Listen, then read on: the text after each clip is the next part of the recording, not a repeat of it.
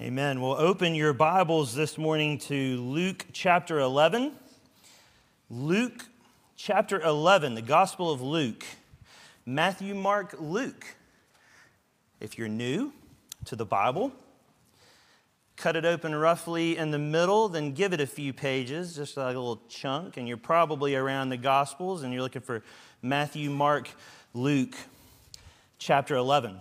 I'm always humbled and thankful for, humbled by and thankful for, Pastor John's gifts. And one of them is to stand in his Rockports, as it were, in this pulpit, and to do so in my Nikes. So I'm grateful for his asking me to fill in for him, and I'm humbled by that fact uh, because, of course, like all of you, I think the world of Pastor John. And I mentioned earlier that the Spirit has been showing off uh, here at Ridgeview.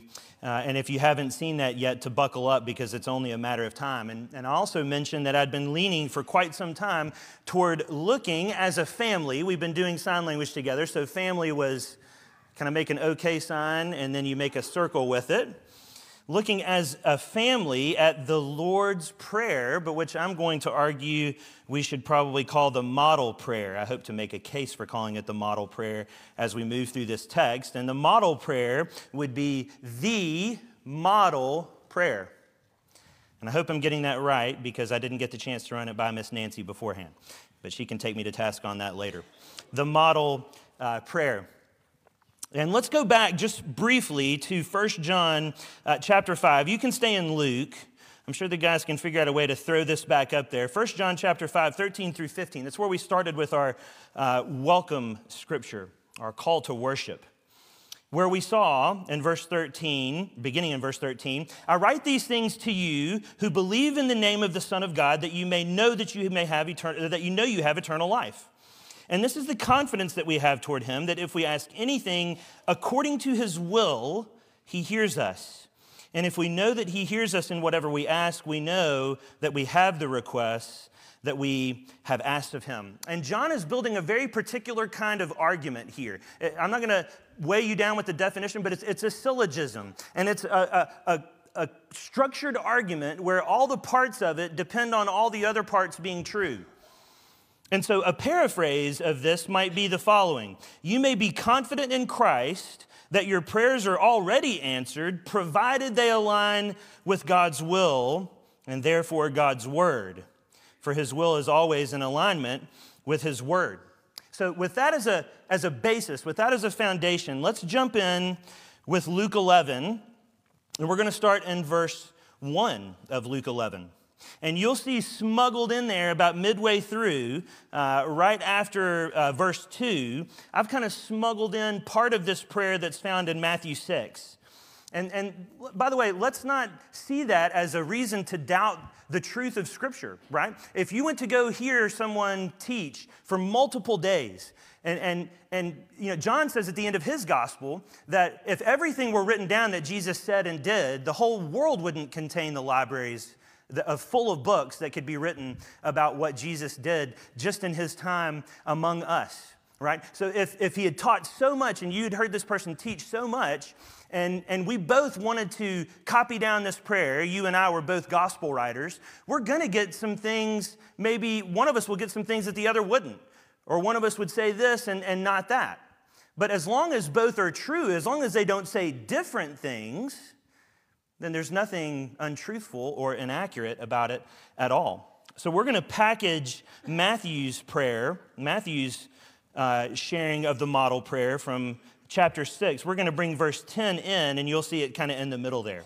So let's jump in. Luke 11, verse 1. Now, Jesus was praying in a certain place, and when he finished, one of his disciples said to him, Lord, teach us to pray, as John taught his disciples. So Jesus said to them, When you pray, Say, Father, hallowed be your name. Your kingdom come. Your will be done on earth as it is in heaven. That's from Matthew. Luke 3 or Luke uh, 11 3. Give us each day our daily bread and forgive us of our sins for we are ourselves also forgive everyone who is indebted to us and that's not a money debt that's a sin debt and then finally lead us not into temptation. Lead us not into temptation. So here's the first thing that I want you to see about the model prayer. You're going to have two kind of big subpoints, and a, or two big points and a few subpoints for each. And the first major point is this it begins with God. Prayer begins with God. That's the second part of verse 2. He said to them, When you pray, say, Father. So, at the first and most practical level, this is a reminder that we pray to God alone, for God's ears alone, for his sake alone. The Pharisees were indicted by Jesus for praying that they might be seen and noticed by everybody else and paid attention to. In, in Matthew 6, before Jesus teaches on the model prayer there, when you pray, you must not be like the hypocrites for they love to stand and pray in the synagogues and at the street corners, that they may be seen by others. But truly I say to you, they have their reward. We pray to God alone. It reminds me of uh, a story that's told about Lyndon Johnson and his press secretary, Bill Moyers. Uh, Lyndon Johnson was known to be very loud and aggressive in his leadership style. And Bill Moyers was saying grace at a staff lunch in the White House, and the president shouted at him, Speak up, Bill, I can't hear a thing. To which Moyers quietly replied, I wasn't talking to you, Mr. President. Not even the president deserves our focus in prayer more than the God of the universe. Two more quick things two we need tos. First, we need to walk a line here. We need to walk a line well here. He says, Father, right? Think about fathers. Good, righteous fathers are to be two things. They're, they're both to be respected and reckoned with, but they're also to be run to and refuged in. And we have to see both sides in our Heavenly Father a, a, a, Heavenly Father who will hold us accountable for our sin and, and, and won't let it go without its consequence, whether it's in the blood of Jesus or on our foreheads, but also the Father who, like the prodigal son, sees his son coming from a long way off. From a long way off, he saw his son and he ran to him and he threw his arms around him and he kissed him and he said, Welcome home, my son. We've got to walk the line well when we pray, Father, knowing that, that God, our Father, perfectly embodies both of those facets of a father. And then, secondly, we need to do what? We need to see a pattern here. Christianity is a top down faith. It's a top down faith. What do I mean by that? Well, let me give you some examples. In prayer, the Father mediates and we respond. In worship, the Spirit moves and we rediscover. Each week, the Spirit moves and we rediscover anew the grace and mercy and love and kindness of our Savior. In discipleship, the Savior models and we replicate, we repeat it. We're just doing, when we do discipleship, exactly what Jesus did. That's it. He chose a small group and he said, I'm going to pour into you. He could have gone to the top of some mountain and somehow supernaturally, miraculously bullhorned his voice all over the entire planet because he can do anything he wants. He's God. But what did he choose to do? He chose to draw some away and say, I'm going to pour into you. And we see later in Acts that people would talk about the 12. These 12 are turning the world upside down because people could tell that they had been with Jesus. And then in evangelism, that's prayer, worship, discipleship, and evangelism, the Godhead, the Trinity, Father, Son, and Holy Spirit, redeems, so therefore we recruit. That's probably a trite word for it, but that's exactly what we're doing. That's a top down faith. God is the first mover, and we respond. That's why Ephesians says, while you were dead in your sins and trespasses, God loved you enough to do this right? It was God who moved first. Derek mentioned that in his testimony on, on Wednesday night to our students. So we begin with God. Now, let's kind of jump over to the side and underneath that a little bit. And here's what I want you to see next the, the, the second part of verse 2. We see deserved reverence. God deserves our reverence. Here's what Jesus tells us to say Father, hallowed be your name. Hallowed be your name is a request that God's name would be honored and treated with reverence, with respect. And his name includes his reputation and all that is said about him. What we're essentially saying here is may all people everywhere respect and honor the name of God. Now, we speak more of reputation nowadays than someone's good name. We say they have a good reputation. But what is a reputation if it's not attached to a name? Reputations don't just float around out there in the ether. Reputations are attached to you and to your name. And the Bible tells us in Proverbs 22 a good name is rather to be chosen than great riches, and favor is better than silver or gold. I want to show you a brief clip from uh, uh, the movie production of one of my favorite plays of our century. It's called The Crucible by Arthur Miller. And it's about the Salem witch trials, which, as we know now, were essentially a case study in hysteria and mob mentality. Now, I know that we don't deal with witch hunts and unfair mob mentality and cancel culture and stuff like that nowadays. But back then, all it took was an accusation, a behind someone's back character question, a slander, a malicious whisper, and you could be trussed up on charges of practicing witchcraft. And like the Spanish Inquisition before it, the witch trials encouraged false confessions because it was only by confessing that you could escape the capital guilt and death by hanging. And the great irony of that historical moment, the great irony, was that none of those who actually confessed to practicing actual witchcraft were ever executed. But only the 19 who steadfastly refused to confess to something that they had not done. Defending yourself got you labeled defensive, essentially, and that, the logic went, is exactly what a witch would do try to defend themselves.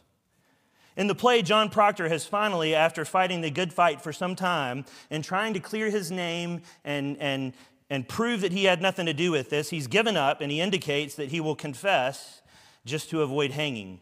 But he's not told that he's going to have to sign his name to the confession until the last moment and the one minute clip that we're getting ready to see right now picks it up at that moment, right when he learns he's going to have to sign his name to it.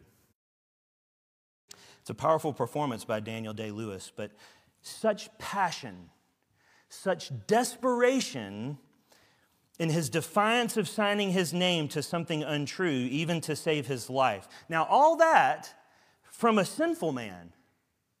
A man who just said in the clip, he doesn't even count himself to be worth the dust of the feet of those who have already hanged.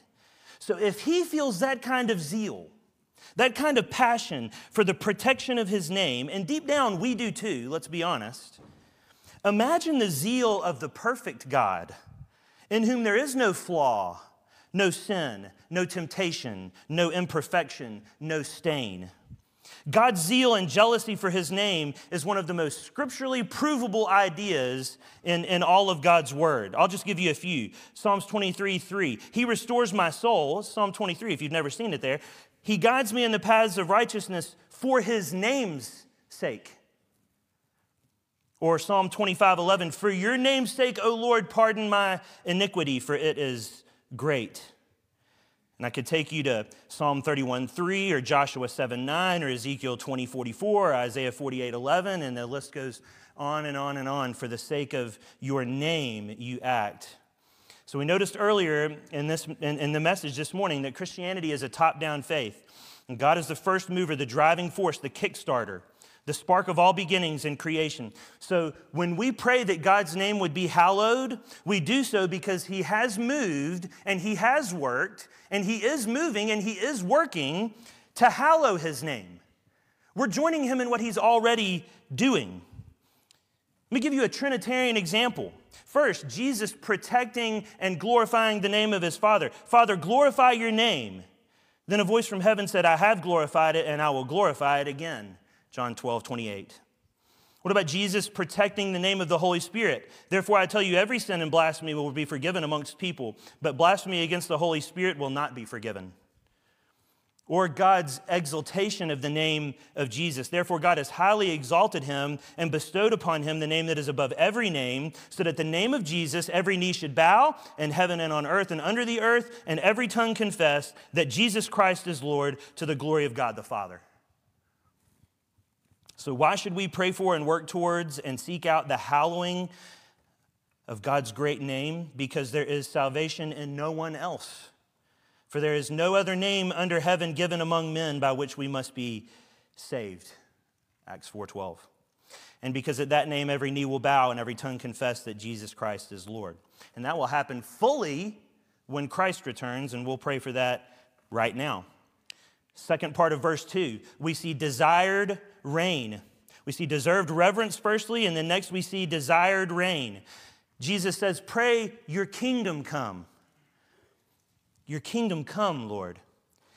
St. Augustine wrote the following Give me chastity, but not yet. See, he'd been living a life of sensual pleasure seeking and indulging himself at every single turn in every way that he could. And he just wanted to carry on with that a little bit longer. Then he, then he wanted the good thing. Because that's like saying essentially, give me virtue, but let me enjoy this vice a little bit longer. And see, here's what's happened. We've allowed this, this mindset to be cutified into the American church regarding the kingdom of God and the return of Christ. You might hear somebody say, Man, I'll be super stoked about Jesus coming back, but it wouldn't bother me if he waited until after fishing season or until after I enjoy a few years of retirement or fill in the blank. Or on the other side of the coin, but just as disappointing, man, I wish Jesus would come back before my student loans kick in or before my kids become teenagers. See, the first is about enjoying something more than Christ's return and reign. But the second is exactly like it, just in a different way. Because the latter is about enjoying the avoidance of something more than they enjoy Christ's rule and Christ's reign. And all of it, from Augustine to those two seemingly trivial remarks I just shared, scream two truths. The first is this you're overselling this sin filled world. You're overselling it big time. And secondly, it screams you're underselling the glory and the beauty and the wholesomeness and the perfection and the brilliance and the majesty of Christ's kingdom. You're not even close to doing it justice. Because what can compare to the kingdom of Christ? Nothing. It's a kingdom of perfect justice. It's a kingdom in which swords are melted down into plowshares. It's a kingdom in which the lion will snuggle with the lamb. It's a kingdom in which every sickness and every addiction is drawn out of every body that is made new.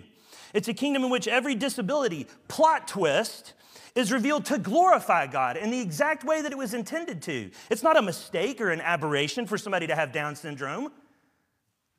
Only in Jesus' kingdom does that make sense. It's a kingdom in which the sun is rendered surplus goods because the glory of God lights everything and everyone perfectly. It's a kingdom in which everyone who thirsts is invited to come and drink as much water as they want, even though they only need a little bit and they'll never thirst again. It's a kingdom in which those who have no money are invited to come and buy and eat without cost. It's a kingdom in which death is no more, and mourning is no more, and crying is no more, and pain is no more. It's a kingdom in which the only thing that passes away are the former things like human trafficking and opioid addiction and slavery and genocide and war and abortion and Alzheimer's and dementia and miscarriage and cancer and, and, and, and, and. Those things pass away in Jesus' kingdom. Now, I'm sorry, you can fill in the blank with whatever you want to fill. I just wish Jesus would wait until blank. It's not worth it, it doesn't compare. So we pray, Your kingdom come, because nothing else will do. But we don't just want it to come then, right? We don't just get hyper focused on the Jesus come whenever in the future it is that you're going to come. But now, right? We pray that God would expand the borders of the kingdom now in my life, in my bedroom, in my phone storage, in the text threads on my phone, in my computer's browser, and in my home, and in my front yard, and my backyard, and in my neighborhood, Lord Jesus, bring your kingdom. And in our schools, and on our ball fields, and in the Capitol building, and on 1600 Pennsylvania Avenue, in the highest courts, in the local DCS office, at the Isaiah 117 house, at Kingswood Children's Home, in Ukraine, China, Russia, Iran, Afghanistan, fill in the blank of whatever country in orphanages and senior citizen homes and hospice facilities at St. Jude's Children's Hospital, Lord Jesus, expand your kingdom there. And if we should be the means of that expansion, Holy Spirit, give us the, encourage, the courage to seize the kingdom ramparts and rush forward, pushing back darkness. But go before us, King Jesus, we pray. Ruthlessly eliminating any opposition to your rule and your reign, to justice and fairness and holiness and righteousness as you define it. Terminate the schemes of the evil one and hold us fast in your wake, drawing us along behind you, confident in your footsteps. It's a great lyric from an old song. This world has nothing for me, and this world has everything. All I could ever want, and nothing that I need. That's why we pray for the kingdom of Jesus to come. Because if we can find nothing in this world that will satisfy the desires that we have, then the most logical conclusion is that we're made for another world. So let's not play in our desire for the kingdom of Christ to come in power and come in fullness. So we desire his reign. And thirdly, we see devoted resignation. Devoted resignation. Your will be done, Matthew 6:10, on earth as it is in heaven. And what we mean when we say resignation here is that we're resigned to God's will. And when we're resigned to something, it means we've understood it and we've accepted it and we're compliant to it and we've submitted to it. So we're saying we would rather your will be done, God, than ours. But also a bit more than that, because remember who's instructing us here. Who is giving us this model? Jesus, right? And Jesus didn't know this truth or instruct it the way that we know it or would instruct it. We know it because we learn it from Scripture. Jesus knows it because heaven was his home from before the foundation of the world and before the foundation of time. Sorry, that freaked you out, Time Man. Until his incarnation, his putting on of flesh, and his, it's his present address as well, heaven is. So Jesus knows exactly what it's like for things to happen in heaven, in, on earth, the way it happens in heaven, because he knows how heaven works. Just one chapter previous to where we are in Luke this morning, we hear Jesus tell his followers, He said to them, I saw Satan fall like lightning from heaven. A clear declaration of his, his divinity to anybody who is listening. You know that thing that scripture says happened time out of mind ago? I saw it happen. I participated in his overthrow and cast him out like the scoundrel he is. Jesus knows that he is essentially instructing, instructing his followers to pray, Your will be done without exception. Because in heaven, nothing happens that isn't in accordance with God's revealed, expressed, effective will. Now, the hard thing for us to wrap our minds around, right, as humans, is why is it not that way on earth already? And the obvious answer is well, God has given us free will. But beings in heaven have free will. The worship in heaven is not forced, it's compelled. It's, I can't help but worship. And greater and smarter people than I have been trying to figure this out for centuries, but none of them are perfect. And likely none of them will even be able to come close to the actual beauty of the truth that we'll one day understand when we're in God's presence. But simply put, the issue is this there's sin here and there ain't there. So we might say, why doesn't God just deal with all the sin here so it can be here as it is there? Well, He has done that. And one day He'll do it completely. Because if God in His holiness were to step on the scene right now, just right now, all sin would have to be dealt with immediately. Because sin can't be in the, in, in the presence of the holiness of God. And therein lies the rub, right? That makes us check up a bit because the wages of sin is death. And that has to be paid by you and me or a substitute of a very particular kind. A substitute, namely, like God's own perfect Son, the spotless Lamb who takes away the sin of the world.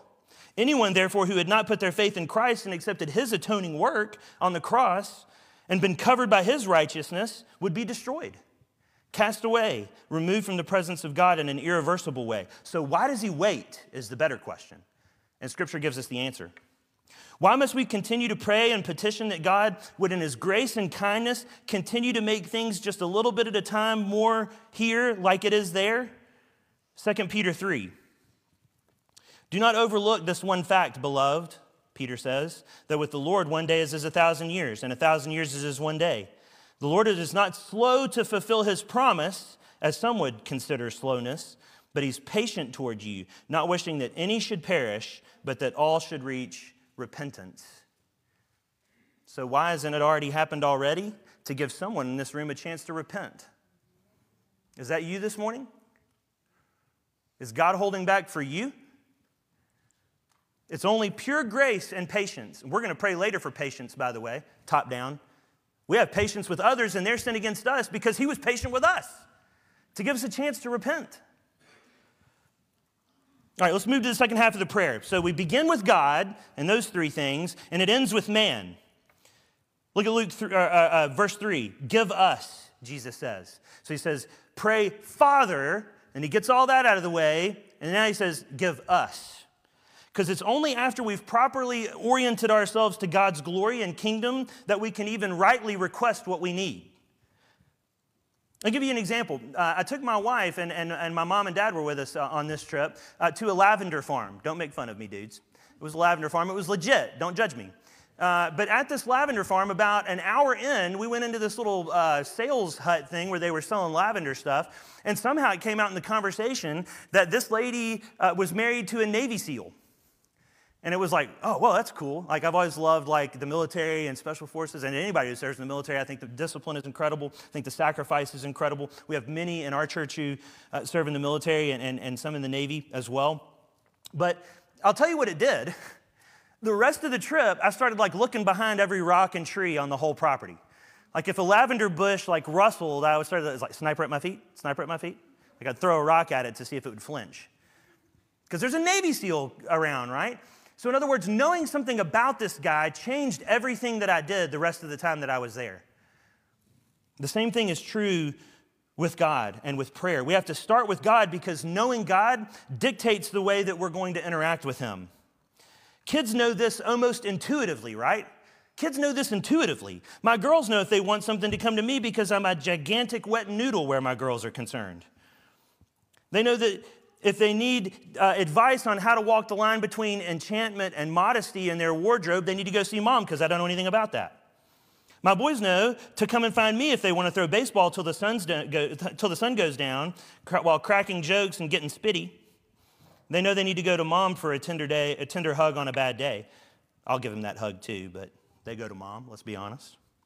So, my role towards my daughters, in other words, is to show them what, what chivalry looks like what sacrificial affection and lavish love looks like. And my role towards my sons is to show them what servant leadership looks like authentic toughness, not fake toughness.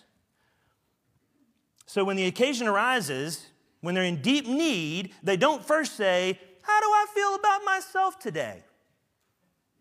I'll make my decision on who I go to based off that. No, they go to whoever they know. They know what's true about mom and dad. And because they know who we are and what we're about, they go to them in, in, in, any of those senses they need to. Just think for a few minutes about the attributes of God and how they drive our prayer. First, God is holy and just, right? So we shouldn't help God, or we shouldn't ask God for help in cheating somebody else or in doing something sinful. I think I might have prayed in high school, Lord, help me to get away with cheating on this test. You know how ridiculous that is? That's a confession. I think I actually did that. It's ridiculous, though, right? He's not going to help me in that way because that's not who he is. We ought to beg for mercy. We ought to beg for the will to repent. Right? God's unchanging. That's another one of God's characteristics. So we ought not request his help in something that goes against his word. I can't tell you how often I, I talk to people and they're like, man, I'm just praying for X to happen. And X is totally against God's word. And I want to tell them, you got no prayer of getting that, that prayer answered. You might as well pray that prayer to the exit sign or, you know, me, because I can't give you what you need either. We have to pray in accordance with God's word. We ought to ask for grace to be submissive to what his word demands of us. And then, thirdly, right, he's omnipotent, he's all powerful. So we shouldn't start any request with God if you're able. He's able. We should rather start with, Lord, if you're willing, just like Jesus does. Your will be done. We could go on all day. But to suffice it to say that the Lord Jesus has given us the right and accurate model in this prayer. We start with God, as we have this morning, and then we seek accommodation of ourselves to God's will and God's plan. So as we look at the petitions, these are the subpoints. We need to place before them, Father, in keeping with your character, may it be your will and good for your kingdom to do these things. Provide for me, pardon my sin, give me patience, and protect me. Let's look at each of those just briefly. The first one we see is in the second part of verse 3. It's a petition, a plea for provision. Jesus says, Give us each day our daily bread. And the operative words there are day and daily. And this is crucial, crucial precisely because of what we know to be true about God, that all things are possible with him. So we don't ask God for Ferraris and gold bars under our pillows, not because it's impossible for him, it's totally possible, but because it's not in keeping with his character or his intention for our holiness. In Matthew 6, rebuking the Pharisees, Jesus says, Your Father knows what you need before you even ask Him. And this is the lead in for Jesus' teaching and prayer uh, on prayer in Matthew. He points to the flowers and, and the birds of the air and to God's provision for all of them. Then he says in verse 34, Therefore, don't be anxious about tomorrow, for tomorrow will be anxious for itself. Sufficient for the day, this day, is its own trouble. And most likely, if he gave us what we needed for weeks or months in advance, we'd neglect him and forget about him anyway, wouldn't we? Let's be honest, we would. And at any rate, we only need what's sufficient. We might not even want what's abundant. That's Paul's whole point in 2 Corinthians 12. But he said to me, My grace is sufficient for you, for my power is made perfect in weakness. Not in plenty and strength and awesomeness, but it's made perfect in weakness.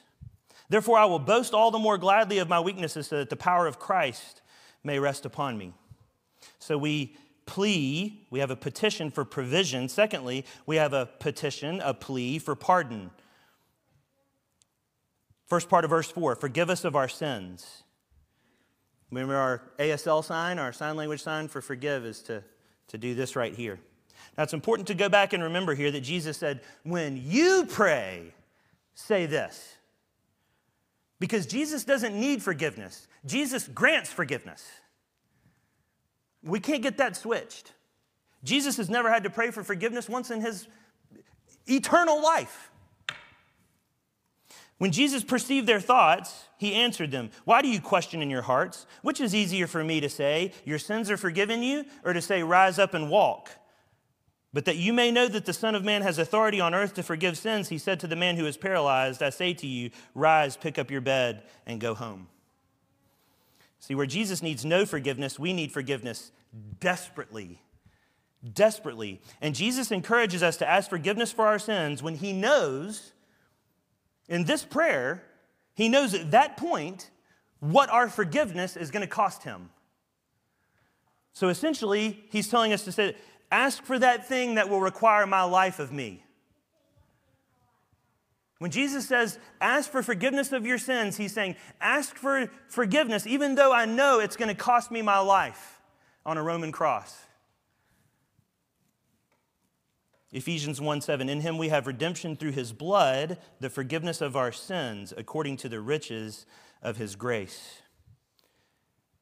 And next, we see a petition for patience, right? For we ourselves forgive everyone who is indebted to us. Second part of verse 4. We've been walking through Luke, this book, uh, down at, at midweek with our students. And last week, it's actually the last thing in chapter 10 before it flips over to, to chapter 11, we saw the Good Samaritan. And in, uh, at the end of that teaching, uh, we ended that evening by looking at the call of God upon our lives as Jesus said, You go and do likewise. Now, that command entailed action, right? He's saying, I want you to do something. I want you to do something. But it's not an action that would save us, but would rather be an evidence of our salvation because only Jesus saves. Doesn't matter how many Samaritans or Jewish people you help, only Jesus saves. Ephesians 2:10 For we are his workmanship created in Christ Jesus for good works, which God prepared beforehand that we should walk in them. In other words, we're to share the grace with others that we've received. We who were enemies received the care of the Savior, just like the Jew received kindness from the Samaritan. Forgiveness follows this same course all over Scripture. Ephesians 4:32, be kind to one another, tenderhearted, forgiving one another as God in Christ forgave you and me. Colossians 3:13, bearing with one another, and if one has complaint against another, forgiving each other. As the Lord has forgiven you, so you must also forgive. He's waiting, remember, 2 Peter 3, giving us a model of patience so that as many as can will repent. Why should we not forgive as many as we can before that great and glorious day? Top down. And finally, we end with a, a plea, a petition for protection. Last part of verse 4 Lead us not into temptation Jesus tells us to pray. Uh, now, I, I want you to, if you're not with me, wake up. Because of all the prayers that go unanswered, it is this one that most often goes unanswered because it goes unprayed. If we're to read on this morning in, in Luke 11, or if we came back next week, we would see how earnestly the Father desires to give, a, desires to give us what we ask.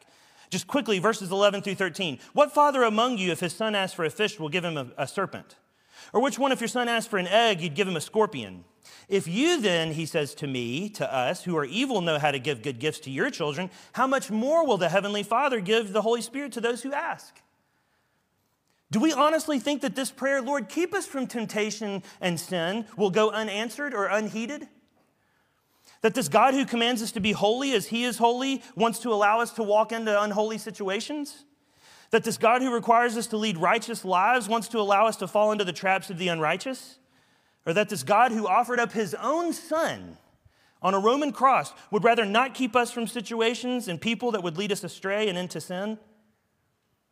No, he earnestly desires to keep us from those things. All we have to do is ask him, Lord, keep us from that thing that will destroy us. And this is top down as well, right? You'll remember that while we plead with God to keep us from temptation, in Luke 4, Jesus walked right into it on our behalf. Jesus, full of the Holy Spirit, left the Jordan and was led by the Spirit into the wilderness, where for 40 days he was tempted by the devil, and he ate nothing during those days, and at the end of them he was hungry. So Jesus, the true and better Adam, passes the test in the garden, rejecting all the idolatry that Satan offered him and resting on God's word as he did so. Jesus does what we cannot do and grants us what we cannot give ourselves safety in being kept from temptation. So, as we close, it's my prayer, it's ASL for prayer, that this morning you will have learned at the feet of Jesus something that will impact your prayer life. On Thursday afternoon, my wife and I were able to meet with some dear friends of ours, and we met in Rogersville. And we'll call them the Smith family because they're going into a very dangerous country where you can be arrested and killed or jailed the rest of your life with no explanation. And they're headed there as your IMB missionaries. And they spoke of the spiritual warfare that they're facing and the other families at Mission Learning Center, which is where all missionaries go before they're sent onto the field. Kids who had had no behavior issues were just absolutely acting like they had never seen these kids act before. Kids were not getting sleep. They weren't sleeping, sleeping for entire nights. They were having night terrors. It was, it was as if everything just went crazy at Mission Learning Center. And so the people who were kind of leading them said, okay, you know what? We're not doing anything the rest of the day. We had this full schedule, clear it all off. We're just going to pray the rest of the night. And that night, the issue stopped immediately immediately. Every child slept, every child had a great night. All the behavior issues started to reverse and turn the other way. While they were there, another missionary shared a story with them who was working on an island nation, and they'd been working there for years and they'd seen no results whatsoever. Then one week, they get an email. The team leader in the country gets an email, and it's from the Women on Mission of Georgia. And the Georgia WOM is about to have their yearly conference, and they said, We don't know why, but we, we've picked your island to pray for. So we're going to pray for you all week. So they start praying on Monday, and Monday they have like a ton of people get saved. They have people in the community come and saying, hey, here's a building, a free building on the island to have a church. We'll just give it to you. And God worked more in that one week than he'd worked in three years. And we think that's random? No, it's because people were praying. People were on their faces interceding for these missionaries. And we have to do the same thing. The whole meal that we spent with them was a reminder, and I'm going to try to give you this in ASL as well, but heavens forgive me. Prayer is not the work before the great work. Prayer is the great work. Prayer is the great work. Our Lord has given us a model, and if we will imitate it and follow it, if we do, we will speak with the God who speaks. And we'll do so with confidence, the confidence of Christ, who tells us in verses 9 and 10 So I say to you, ask and it will be given to you, seek and you will find, knock and the door will be open. For everyone who asks receives, and the one who seeks finds, and to the one who knocks, the door will be open. Will you seek? Will you ask? Will you knock today? Let's pray. Lord Jesus, we are thankful for your word. Father, we are thankful for your word. May your name, may it be that your name has been hallowed in this time that we have together. In the message and in the songs and in the prayers and in all the fellowship that we've had and in the Sunday school classes and in our first worship hour, may it be said that your name is hallowed here because it's worthy of being hallowed. It's worthy of being respected and loved and honored. And Lord, we pray that you would build your kingdom, that your kingdom would come and your will would be done in our lives and in our communities and on all, over all the things that we have influences in our workplaces and our teams and our everything that we do. May your kingdom come and your will be done. Lord, give us what we need for this day. Don't, don't help us not to worry about tomorrow, Lord, or next week or the week after that, but give us what we need for today, just what's sufficient for today. Grace for this next 13, 14 hours, whatever time it is. And Lord, we'll be grateful for your provision. Forgive us, Lord. Forgive us of our sins. Maybe there's someone here who has not yet called out on your name for forgiveness. And if you were to come and make everything here as it is there in your final glory, they would be separated from you, Lord. May they come forward and have a conversation about what it means to give their life to you, to follow you with everything that they have. Just, just make it here on earth a little bit more each day as it is in heaven. And Lord, keep us from temptation. Protect us from the schemes of the evil one who seeks our destruction. Lord, you came that we would have life and have it more abundantly. We want to live an abundant life in you, and that requires us to align with your will and with your word, so help us to do that as well. We pray these things in Jesus' name. Amen.